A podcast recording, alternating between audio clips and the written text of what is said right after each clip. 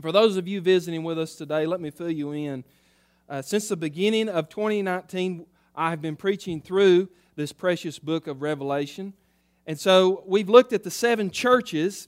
We looked at Ephesus, the loveless church, and Smyrna, the persecuted church, Pergamum, the compromising church, Thyatira, the immoral church. Last week we looked at Sardis, the dead church.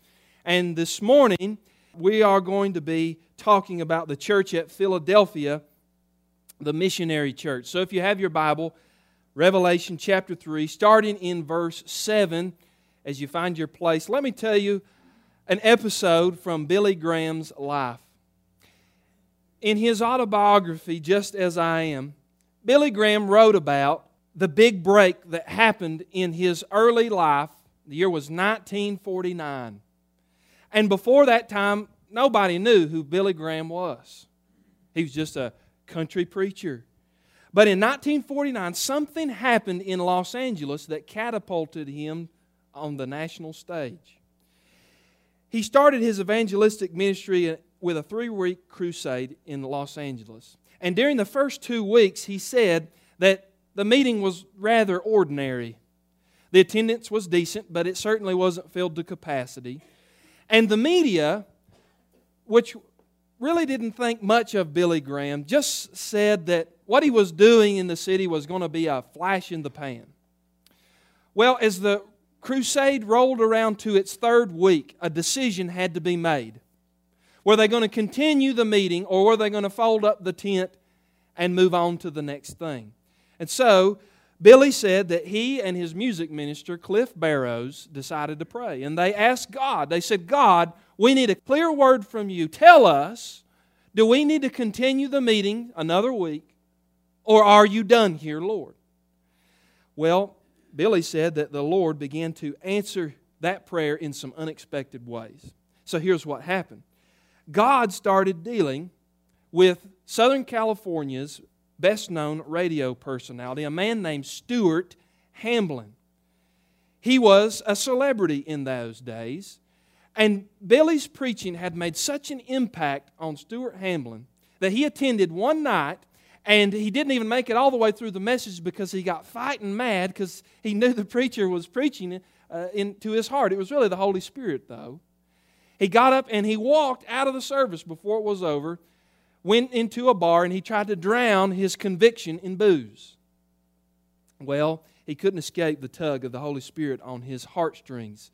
So the story goes that Stuart Hamblen called Billy Graham at 2 a.m. in the morning and told him that the Lord was dealing with his heart. Billy met him in the middle of the night and led Stuart Hamblen to Christ. Well, the very next day, Stuart Hamblen got on the air and he announced to thousands of radio listeners across the area that he had given his life to Jesus, and that night he was going to the Billy Graham Crusade to make a public profession of faith. Well, the announcement sent shockwaves through Southern California. And then something unexpected happened on the heels of that. When word got around of what the Lord did in Hamblen's life, the newspaper baron, William Randolph Hearst, who was not exactly a Sunday school teacher, sent a two word message to his editors. And the message was this Puff Graham. And overnight, the media spotlight was shifted to covering Billy Graham's crusade. Not only that, but other well known people began to come to know the Lord. There was the Olympic runner Louis Zamperini. He gave his life to Christ during those meetings. And a former gangster, Jim Vaus, also gave his life to Christ. Well, to make a long story short, the meeting was extended another eight weeks. And there were more than 3,000 decisions for Christ. The tent was overflowing with people uh, out in the streets, and the success of that one meeting changed Billy Graham's whole ministry. In fact, he recalled that event. He said in his book, We'd gone to Los Angeles unheralded, but when we left, the Spirit of God moved on the city as never before. And the rest, they say, is what? History. Well, now I take that page out of Billy Graham's life because I think that is a perfect example of what happens when God opens a door for ministry. He does it in a way that's unexpected and a way that nobody else can receive credit except God. Now, were it not for God's sovereign work in Billy Graham's first crusade, there's no telling how different our world might be. Could you imagine what the world would be like with no Billy Graham? Well, throughout church history, there have been critical junctures where God has providentially made a way for the gospel to go forward in new ways and into new territories. And you've heard me say it before God is behind the scenes and He moves all the scenes that He's behind.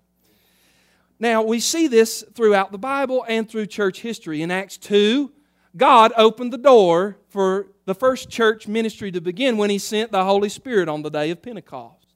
Then in Acts 16, we see another door open as Paul gets that great vision of the Macedonian man. And he says, Come down here and preach the gospel. And God opened the door for Paul to take the message of Christ to Europe. It happened later on in the year 1440. An invention came along called the Gutenberg printing press, and it coincided with another event called the Reformation such that when the Bible started to be translated from Latin into English and German, the technology existed to take the message of the Bible and disseminate it to the crowds. And then it happened in the founding of this nation in 1620 when the first pilgrims came on American shores. They came with Bible in hand and with the express purpose of founding a nation under God. God opens doors and closes doors. Amen? So we see it in church history, and we see it most notably here in Revelation chapter 3, the church at Philadelphia. They are the church of the open door. Number six on our list of seven. And they stood on the threshold of an exciting opportunity to reach out with the gospel. In fact, of all the letters of the seven mentioned here, this is the one that is my favorite. I would most have liked to have been in the little church in Philadelphia on the day that the mail arrived and they opened this letter and they read it to the church. Because this church is unique. Not only were they about to spark a movement for God, but this church has nothing negative. No criticizing word is spoken from Christ to them. The only other church that can say that, along with Philadelphia, was Smyrna. So every church wants to be like the Philadelphian believers. They had all the pieces in place ready for this church to spark a movement for God. And in this report card, this letter that we have of them, let's highlight the positive things that were going on in the life of this church and how we can also look at ourselves and the open door that God has given us. So, as we open the letter in verse 7, we read number one about the sovereign Christ of the church. Number one, the sovereign Christ of the church.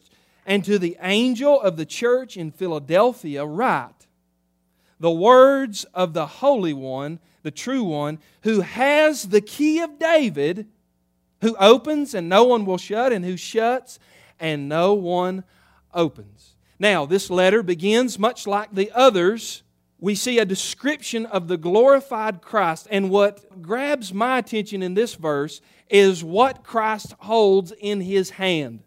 You see it there? He has the key of David who opens and no one will shut, and who shuts and no one will open. Now, earlier on in the book of Revelation, in chapter 1 and verse 18, we see that Christ also possesses two other keys there. He has the key to death and the key to Hades anytime that you see a picture of keys in the scripture, it always connotates sovereignty and control and power. Now, what does this mean here in the text? The key of David. Well, you have to do a little bit of homework. You go back into the Old Testament and you find that this is a reference made in Isaiah 22. And in Isaiah 22, we read a passage about a man named Eliakim. And Eliakim held what was called in that passage the key to the house of David. In other words, this is one of the men in David's kingdom, in David's administration, who held the key to the storehouse of all of David's treasury, his riches, and his resources. Now, very interesting, isn't it, that Jesus adopts that title of himself. He's the one who now holds the key of David. So, what does that mean? It means that Jesus has the authority over the domain which at one time belonged to David. Jesus now holds that. Of course, we know that as you study the Old Testament, David uh, was promised a descendant, a king that would come from him, his house, and that king would have a dominion and a kingdom that would last forever and ever. And Jesus, we know, is the fulfillment of the Davidic covenant. And in Isaiah 9 7, we read this. It says, Of the increase of his government, speaking of Jesus, and of the peace there will be no end on the throne of David and over his kingdom to establish it and uphold it with justice and with righteousness from this time and forth forevermore. The zeal of the Lord of hosts will do this. So, what is the Bible telling us? It is helping us to understand that Jesus possesses total authority over a spiritual and a physical kingdom to come. He made it all. Uh, he gave his all, and friend, he owns it all. He rules it all from a seat of power in heaven. So when you add the key of David to that key ring that Jesus already has, we saw in Revelation 1, he's got the key to death, the key to Hades, the key of David, and you understand very quickly that Jesus is sovereign over every square inch of the universe, whether it's physical or whether it is spiritual. He has authority to open and close. A few years ago, we had some keys over in the Family Life Center of our church that weren't working right. We had to call a locksmith. And the locksmith came and he worked on our locks and he changed some keys out. And he made my key and he handed it to me. And as I took the key from his hand, I looked at it and I noticed it had a number one inscribed on it. I said, What does this mean? He said, You've got the number one minted key. He said, This is the master key. This key will get you in any door, any lock in this whole building. And friend, if I can borrow an analogy, what I want to say is that Jesus Christ possesses the master key that opens every heart, that opens every lock. It's the master key to every kingdom, nation, and heart on the earth, every principality, domain, whether it be physical or spiritual. He is Lord over life and death, over space and time, over blessing and cursing, and over heaven and hell. He is the sovereign Christ of the church. Somebody today say amen if you believe that. Listen to me, friend. He can open the windows of heaven to bless God's people such that Satan can't stop it. And if he wants to shut something up to protect God's people, there's no prince or no politician that can stop it from happening. He unlocked the door of salvation for all who would enter in and all who would believe. Friend, He's the keeper of my destiny, and He is the custodian of all of heaven's riches, the sovereign Christ of the church. But then we get further into this letter and we see number two, the special circumstances of the church. Now, in the main body of this letter, Christ makes some promises to these people at Philadelphia. And these promises create a special set of circumstances for them to where they are going to be able to minister and take the gospel forward. The first promise we read of is in verse 8. He promised to hand them favor. Notice what verse 8 says I know your works. Behold, I have set before you an open door which no one is able to shut. And I know that you have but little power, and yet you have kept my word and have not denied my name. Now, it's important for you to know a little bit of geography in studying this church. Philadelphia sat at a very critical intersection. In fact, I think as the believers in Philadelphia read this letter, they would have thought of that open door and their strategic positioning because they stood at a very important gateway that connected many trade routes. To the east, lay the Orient and all of the land and treasure uh, uh, in that direction. And then to the west uh, lay Asia Minor. And so the Philadelphian Christians were at a critical place where they could minister to people and influence thousands as they made inroads and came in and out of their city. And so, what this text is telling us is that this church was given a favorable uh, set of circumstances to preach and reach like never before. Now, as we have studied these seven churches, I've been diligent to try and point out to you that there's a second level of meaning under this, and that is that each of these churches is also a prophetic picture of a period in church history. Remember, we said that Ephesus was the period of the apostolic age, Smyrna was that persecuted church from 100 to 300 where the Roman Empire was trying to destroy the church. Pergamum was that compromising period where the church and the state were married together and the Catholic Church was born. Well, when you come to Philadelphia, many commentators say that this church represents that time period in church history from the beginning of the Reformation in the 1500s up to about the year 1925. And why do they say that? Because during that time period, you have the birth of the modern mission movement. In other words, at that time period, God opened a door for missionaries to be sent out across the globe like never before had happened in world history. Listen what David Jeremiah said about this. In his book, he wrote, In church history, the period of great missionary outreach from 1750 until around 1925 was exemplified by the church at Philadelphia. This was the era of Hudson Taylor, John Wesley, George Whitefield, Charles Spurgeon, D.L. Moody, and many more. The Salvation Army was founded, as were a galaxy of missionary agency. It was a time of great spiritual awakening as the gospel moved to the ends of the earth.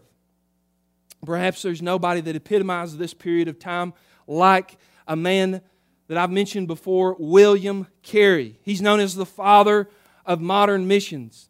The story goes that William Carey was uneducated, he was poor, but he longed to preach the gospel and reach the nations. He was a pastor of a small church in England. His day job was a cobbler, and it is said that in his workshop, he would always have a big map hanging up and his Bible open as he worked on those shoes. He longed to get in a boat and go somewhere and take the gospel to a people who had never heard the name of Jesus. Well, his great opportunity came in the year 1792. He delivered a famous message to the Association of Baptist Churches of England.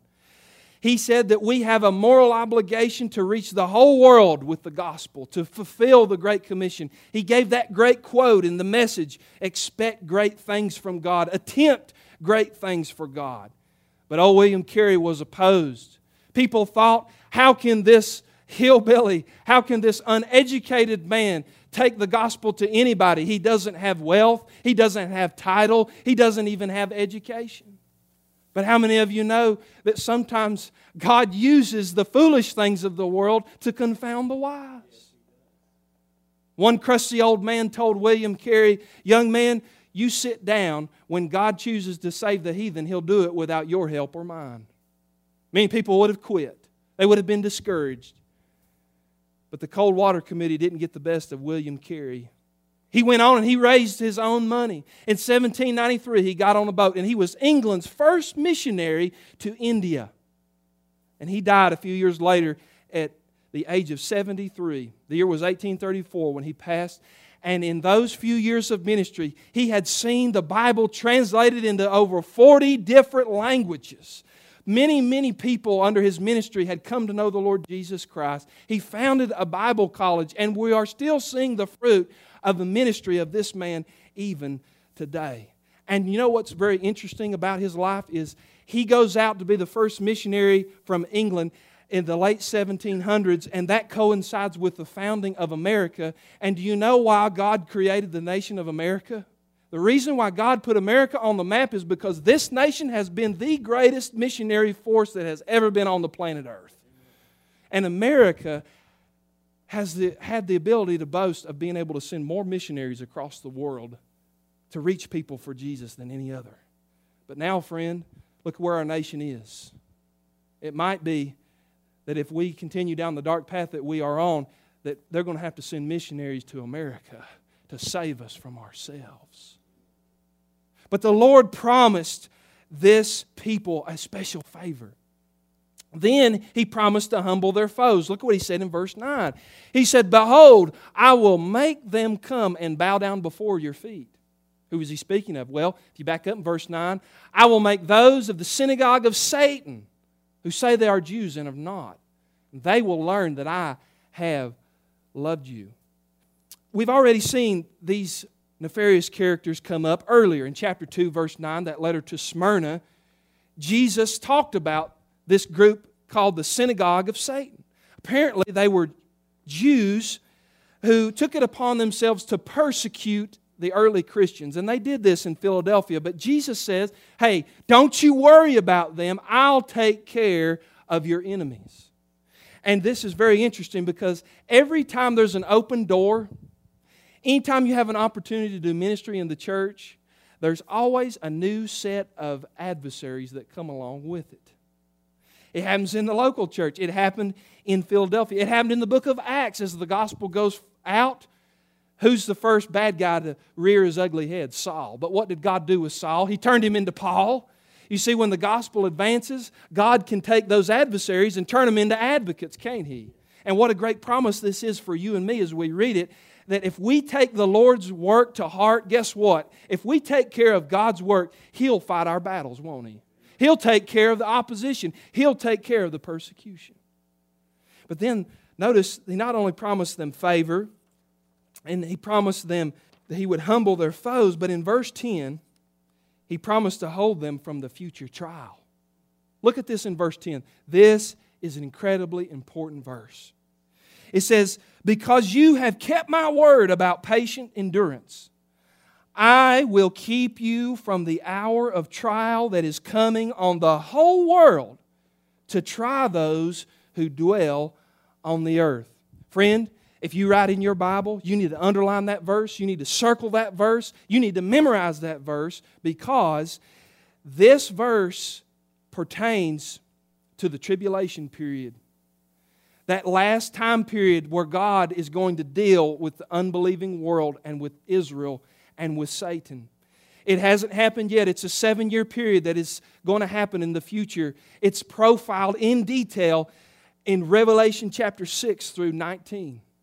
Now, let me just tell you that there's different views out there about what is the church's relationship to the coming tribulation. There's three main positions that you can hold.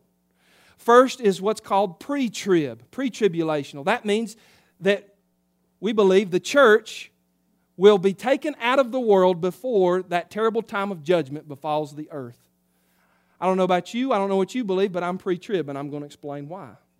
There's another position, number two, it's called mid tribulational. That's the idea that the church will make it three and a half years into the tribulation, and then the rapture will happen and God will take his people out. There's a third position called post tribulation, and those folks believe that the church is going to have to endure all seven years of the tribulation and then they will be raptured at the end. Friend, the return of Christ is supposed to be a blessed hope, and that doesn't sound like a blessed hope to me, does it? So, why am I pre tribulational? Well, let me give you some reasons. One of those reasons is right here in verse 10.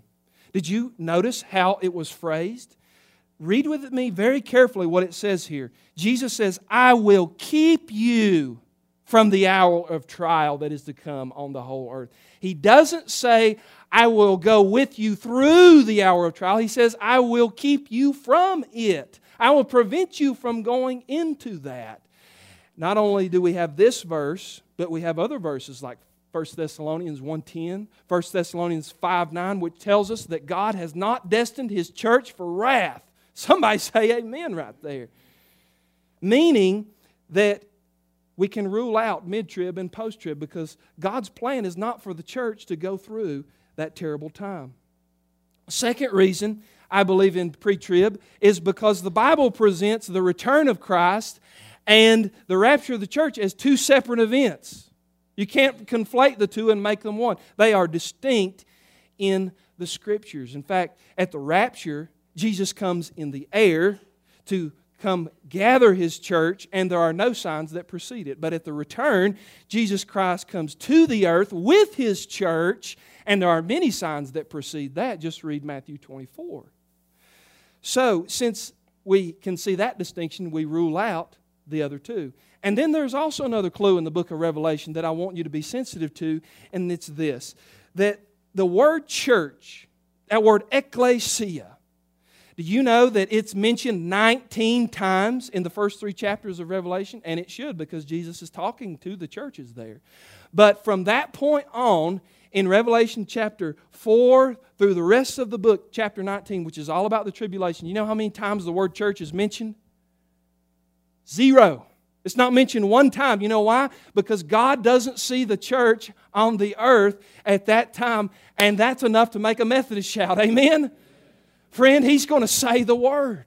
He's going to speak the word to the church. And friend, I believe every word of it, where the trumpet is going to sound, the archangel is going to make his cry, and the command is going to be given. Church, come up hither. We'll defy gravity. We'll go up, up, and away. Friend, do you have a one way ticket to meet Jesus in the air? Ain't nothing on this world going to hold you down, friend, when Jesus comes back to take his church to forever be with him. I think about my, my Uncle Ricky. My Uncle Rick is a is a preacher, and we used to make fun of him as kids because he drove a, around a beat up old Subaru. I mean, it was an eyesore. It had rust growing on it. Uh, the, the seat was literally a bucket seat because the seat was broken and he had it propped up with a bucket. When we saw that ramshackle thing coming down the driveway, we laughed him to scorn. But you know, one, one thing I remember about my uncle's old Subaru, he had a bumper sticker on the back of it. It was in bold red, and it said this In case of rapture, this vehicle will be unmanned. Amen. Praise God. I think about Christ coming, and friend, let me tell you, if Jesus Christ came today, I think that would solve about every single problem that you and I have got, doesn't it? I'm looking forward to the coming of the Lord because this world just doesn't have anything left for me. I feel the pull of heaven more and more every day. And to see Jesus face to face, to sing with the angels, to cast crowns at his feet, who wouldn't want to go and be a part of that? Amen. He promised to hold them from the future trial. But then, number three, I've got to land this softly. We notice, number three, the simple counsel to the church. The sovereign Christ, the special circumstances, now the simple counsel. This letter gives some application, not only to the church in Philadelphia, but also to us today, of how we can seize the opportunity, the open door that God has given us. Notice what it says in verse 8. He says, I know your works. Behold, I have set before you, there it is, an open door just as Philadelphia had an opportunity to do ministry in their local setting, do you know that every church has an open door to minister somehow, some way? We have it here at 875 Monte Vista Road, Candler, North Carolina. And what we need to do as we apply this letter to ourselves is pray that God would open our eyes, sensitize us to the open door of ministry that exists right outside that front door. And it, it will involve us looking at our community in a different way, thinking about new ways to reach people who might seem far from God. Listen, there is no reason why this church, with its strategic location, with the beautiful campus that we have, with the loving people that are here week in and week out, there is no reason why we cannot turn Candler upside down for Jesus Christ. We've got the Word of God. We've got wonderful people who love the Lord. We've got the Spirit of God. Friend, we need to see the potential. Past two years, we got involved in something that Buncombe County Schools was doing during the summer. Just to give you an example of seeing the potential. What the Buncombe County Schools was doing was setting up a tent right down here off 1923 at the Vulcan Quarry. There's a storage building right down there.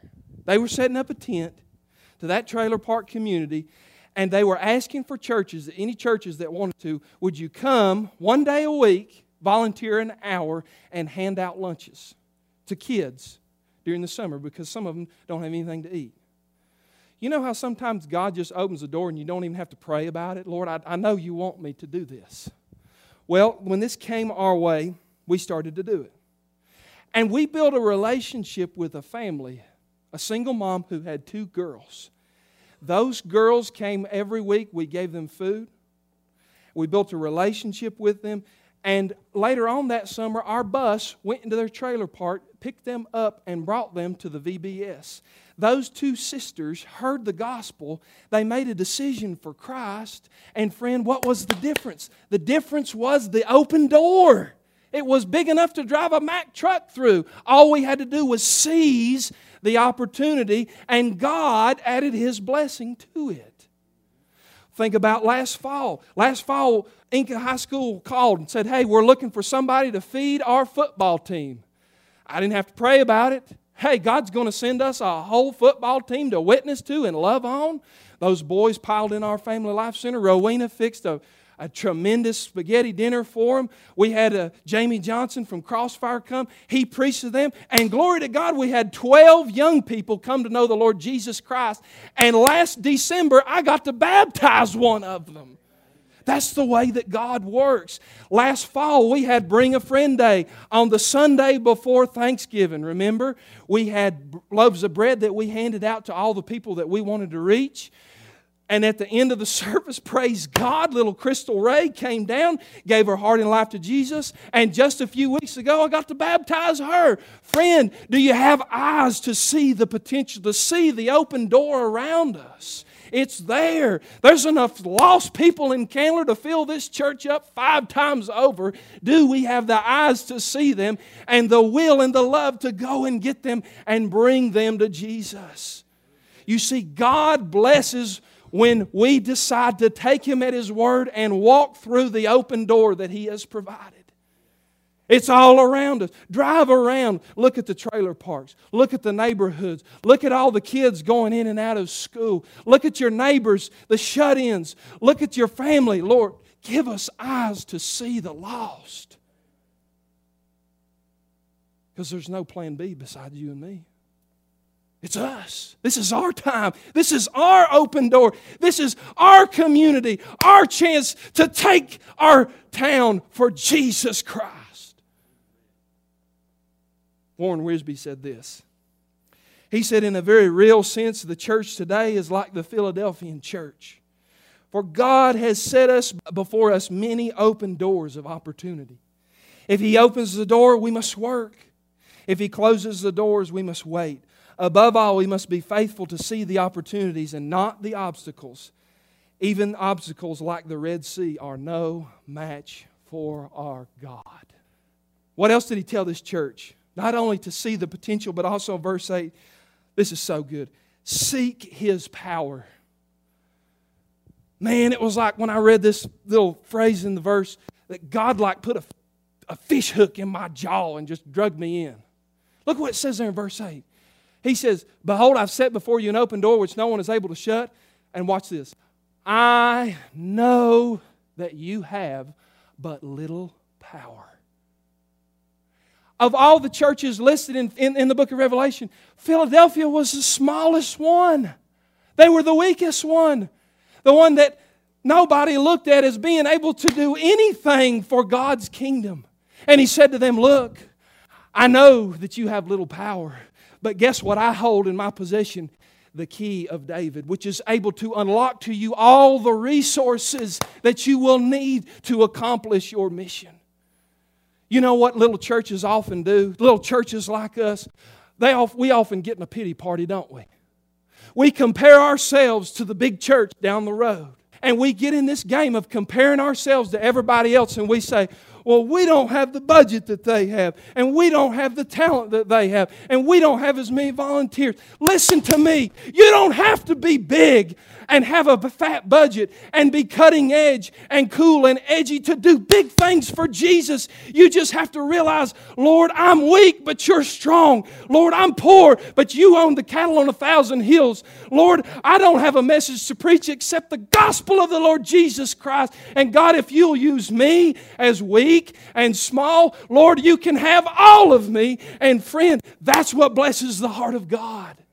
Don't look at us and think, look at all the limitations. Look and think, God, what could you do here? Look at the possibilities of what God could do. I have a weekly ritual. I walk in the, the Family Life Center and I go in each room and I pray. And I say, God, would you fill this room? Lord, would you fill this room with children?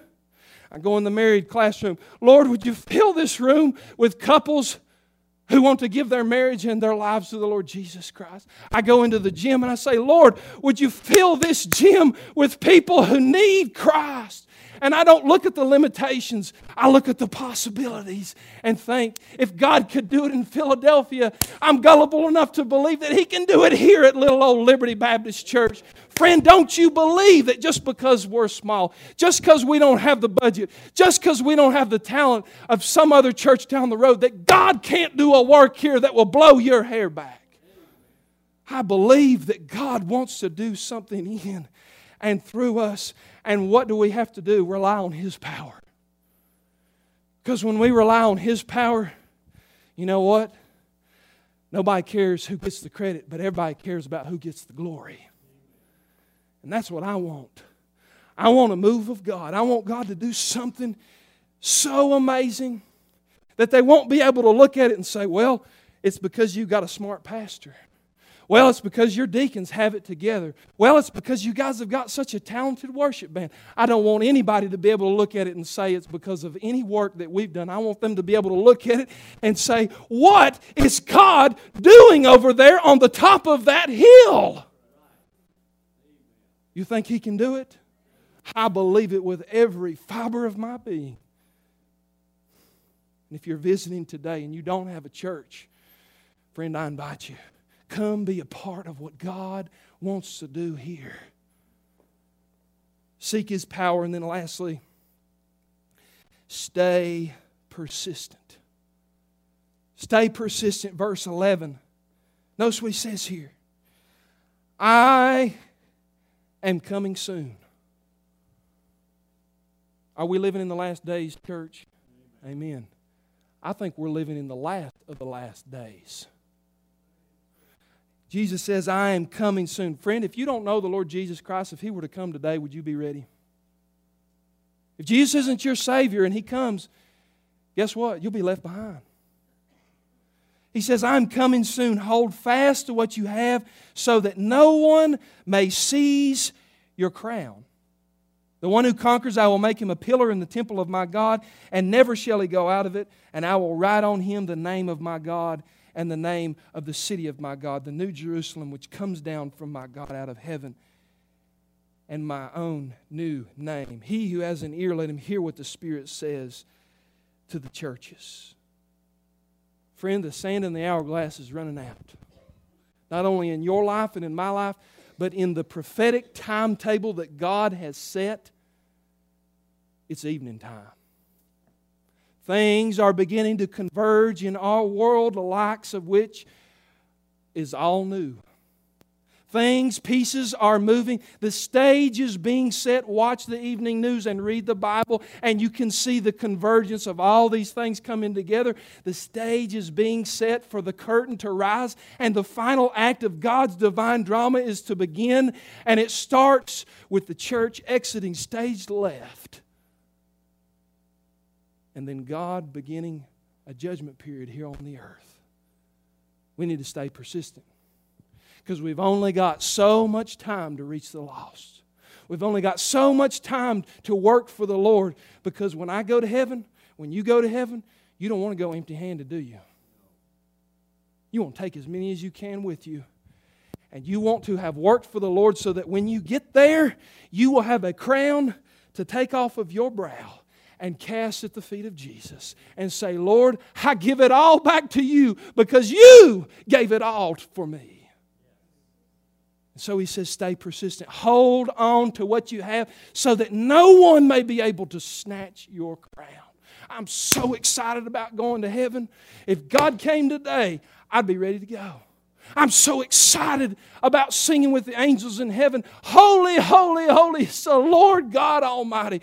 I can't even put into words how excited I am about laying eyes on Jesus Christ, worshiping Him, crowning Him with many crowns. Oh, church, do you believe it? It's in the book. I believe it, and I'm looking forward to it. Are you ready? Let me finish with this. Robert Morgan tells a story in one of his books about how God opens and closes doors, just like what we read here in this passage. Listen to this. It's about a missionary. His name was Christian Claypool.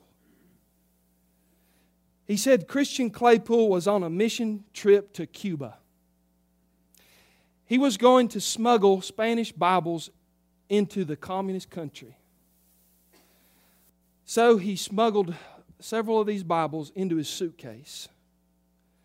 But then when he got to the customs line, of course, the police, their version of the TSA, was going to look through that suitcase. Here's what happened. When I arrived in Cuba, I was alarmed when I was singled out by the Cuban officials. But for some reason, when the officer went to open my suitcase, the zipper would not budge. And the, the officer could, couldn't even open it an inch. In fact, the officer fought with the zipper at length for several minutes until he just gave up the struggle and said, Go on through. Despite the prolonged effort, the, the zipper would not move at all. I was perplexed. This was a brand new suitcase I had just bought days before. Of course, the guard didn't know that underneath all my clothes and items were Bibles. But she waved me through the line. Later that day, when I arrived at the hotel, I got a knife to try and cut open my suitcase. But before I did that, I thought, well, I'll just give the zipper one last tug. And as I did, zoom, it opened without a fight. The Bibles inside were handed out as part of our mission trip. And I'm convinced, this writer said, it was all God's doing because the God that can close doors is also the God that can open doors and bless His church however He sees fit. I'm praying for an open door, aren't you? And I'm praying for eyes to see that when it's open, we can go right through.